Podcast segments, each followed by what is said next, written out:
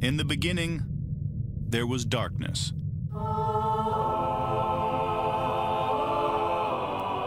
Then, there was Paul Brown. Paul Brown transformed the game. Hello, Paul Brown here. Welcome to the first ever International Browns podcast.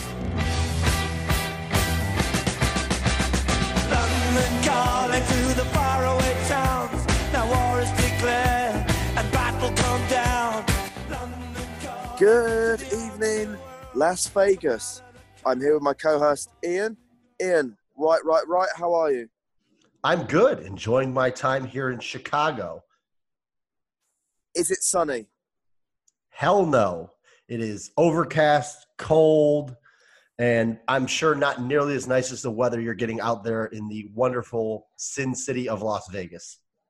It's actually quite uh, nippy, cold out here. I just want to start off by saying um, really um, horrible news about Iran now attacking Iraq uh, air bases with uh, US soldiers on there. So, um, whatever happens, as always, the British will be allies with the Americans, and uh, yeah, just hope it's not ugly scenes. Yeah, the, the world is always changing every day to day. So let's hope that the pe- people in place can handle the situation uh, respectfully and peacefully. And, you know, we can focus on the important things in life, like the Browns head coaching search, as I make jokes. So for all my Well- military well, there, we, we respect you and appreciate all your work. So. No, well, um, yeah, let's talk about the Browns head coach uh, position because I'm walking around and I'm telling people I'm Browns fans. They're like saying um, the Panthers have got someone, if I'm correct, They do indeed. and the uh, that, and we've lost McCarthy to uh, the Cowboys. You know, so um, if I'm correct, Judge, the Pats special teams coach, has gone over there. So the judge went to the Giants, Matt Rhule went to the Panthers, and Mike McCarthy went to the Cowboys, which leaves us with the only team in the NFL that does not have a head coach, the belle of the ball, the Cleveland Browns. and tell us who are the two names you think that are potentials now? Daniels and the Vikings guy. Is that correct?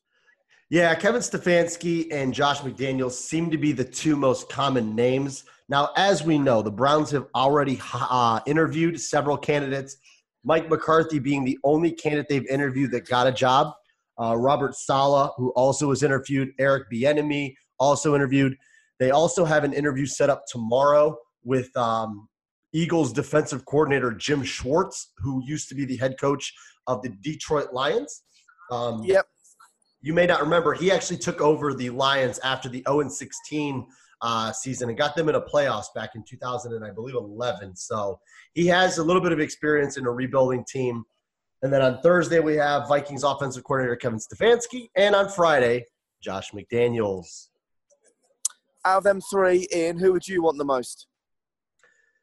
All signs right now keep pointing towards Josh McDaniels.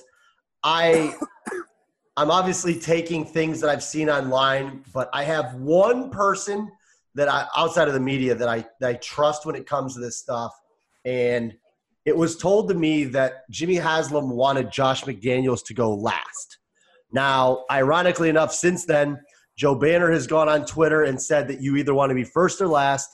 And uh, friend of the podcast, Ben Albright, came out and said he is 80% leaning towards Josh McDaniels from what he's heard, 20% on the field. So it's kind of just some people that all seem to be maybe getting their information from the same spot.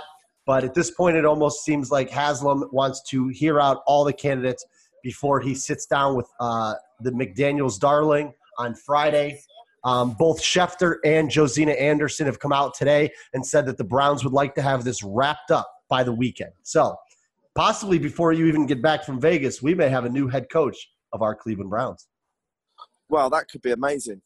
Um, but I wanted Hue Jackson and I wanted Freddie Kitchen. So this time, I'm not commenting who I want. So uh, I'm, uh, yeah, I'm, uh, I'm keeping it very uh, quiet. But no, I think to be honest, I actually wanted uh, Mike McCarthy. So uh, he was my um, he was my preferred choice.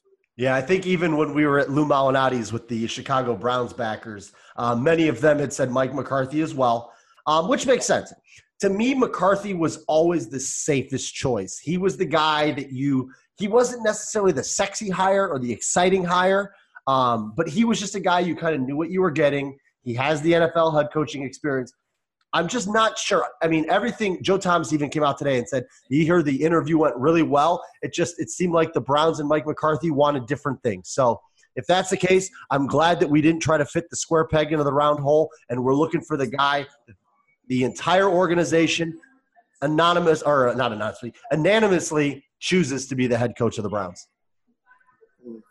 And uh, uh, tell us, GM, if uh, if McDaniel's, how's that looking? Who do you think our GM will be? So it's long been rumored that McDaniel's, who's allegedly already been um, building a staff, and you know a lot of people were starting to wonder if maybe possibly Jim Schwartz would be a part of that staff. Uh, former Browns quarterback coach Kevin Mc, um, Kevin McConnell, who was with the Browns back in 2015 under John DeFilippo, he could be on the staff. But now, when it comes to the GM, you know the name Nick Caserio is out there, and also uh, Dave Ziegler, um, who were just guys that you know seem to be connected with McDaniel's from New England.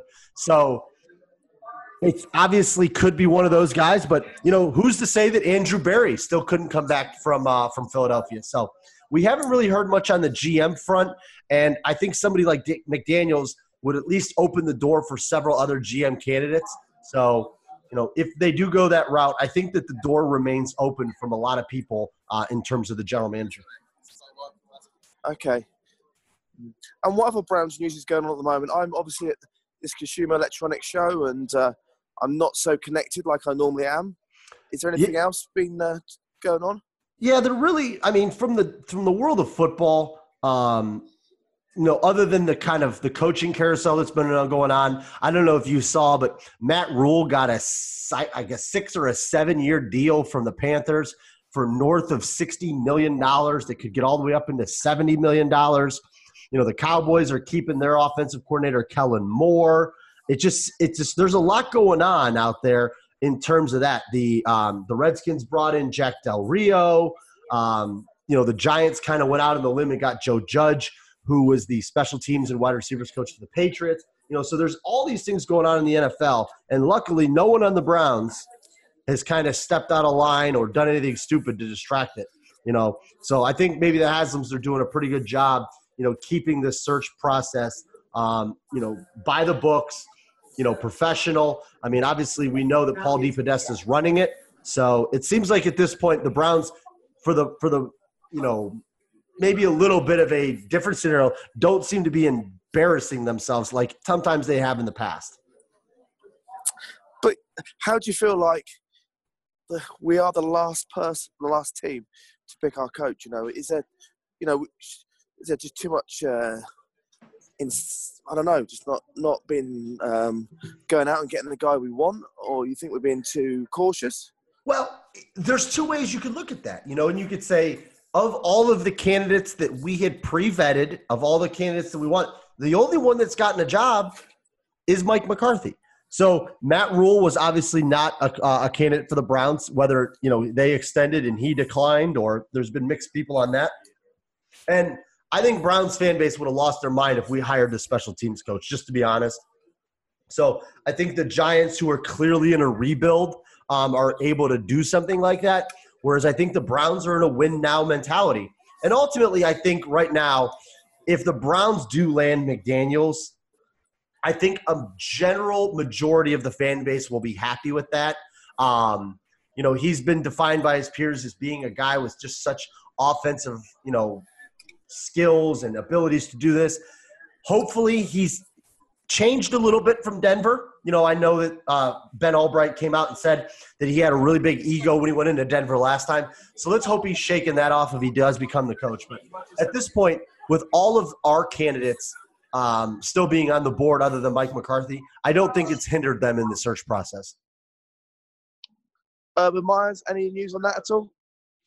No, and I think that was kind of you know one from the stretch that gladly made headlines. You know, I wouldn't doubt that maybe Jimmy Haslam wanted to interview him, but I'm sure at the end of the day, I'm not, you know, I would have really liked Urban Meyer. I think that's a, a nice spark, but, you know, there was a lot of things surrounding that. And I think it's good that the Browns are sticking with somebody that has NFL experience. Um, not saying that I don't think Urban Meyer could be successful. I think he's obviously one of the smartest people in, in the entire game of football. But just from a standpoint of commitment, longevity, building, you know, I think that uh, McDaniels, Stefanski, Schwartz, any of the guys they've interviewed, you know, are going to be pointing the team in the right direction. Excellent. All right, Ian. Well, I'm going to go back to the show, but uh, where can people find your details?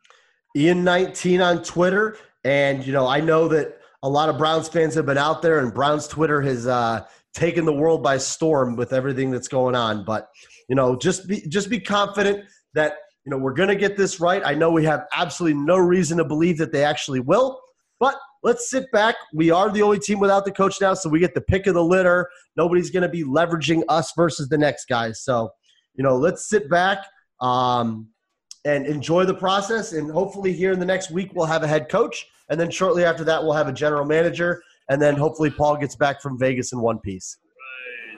Yeah, I know, mate. It's going to be um, it's going to be interesting when we get a new uh, new head coach. It's going to be uh, interesting to see who they go with, and then someone that we can back, hopefully, for another two to three years, or you never know, someone a bit longer.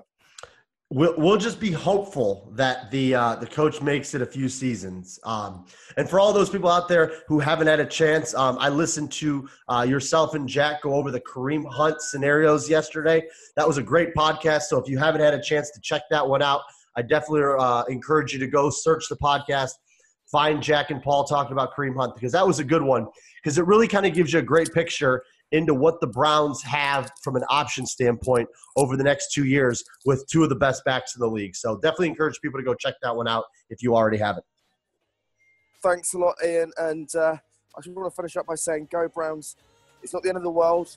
We're going to get a good manager and everything's going to be fine. I know it. No more roller coaster. Absolutely. And like you said, most importantly, go Browns and stay alive in Vegas, Paul. Thank you. Just remember, what happens in Vegas doesn't necessarily always doesn't necessarily oh. always stay in Vegas, especially if you put it on Instagram. Go Browns. Bye bye.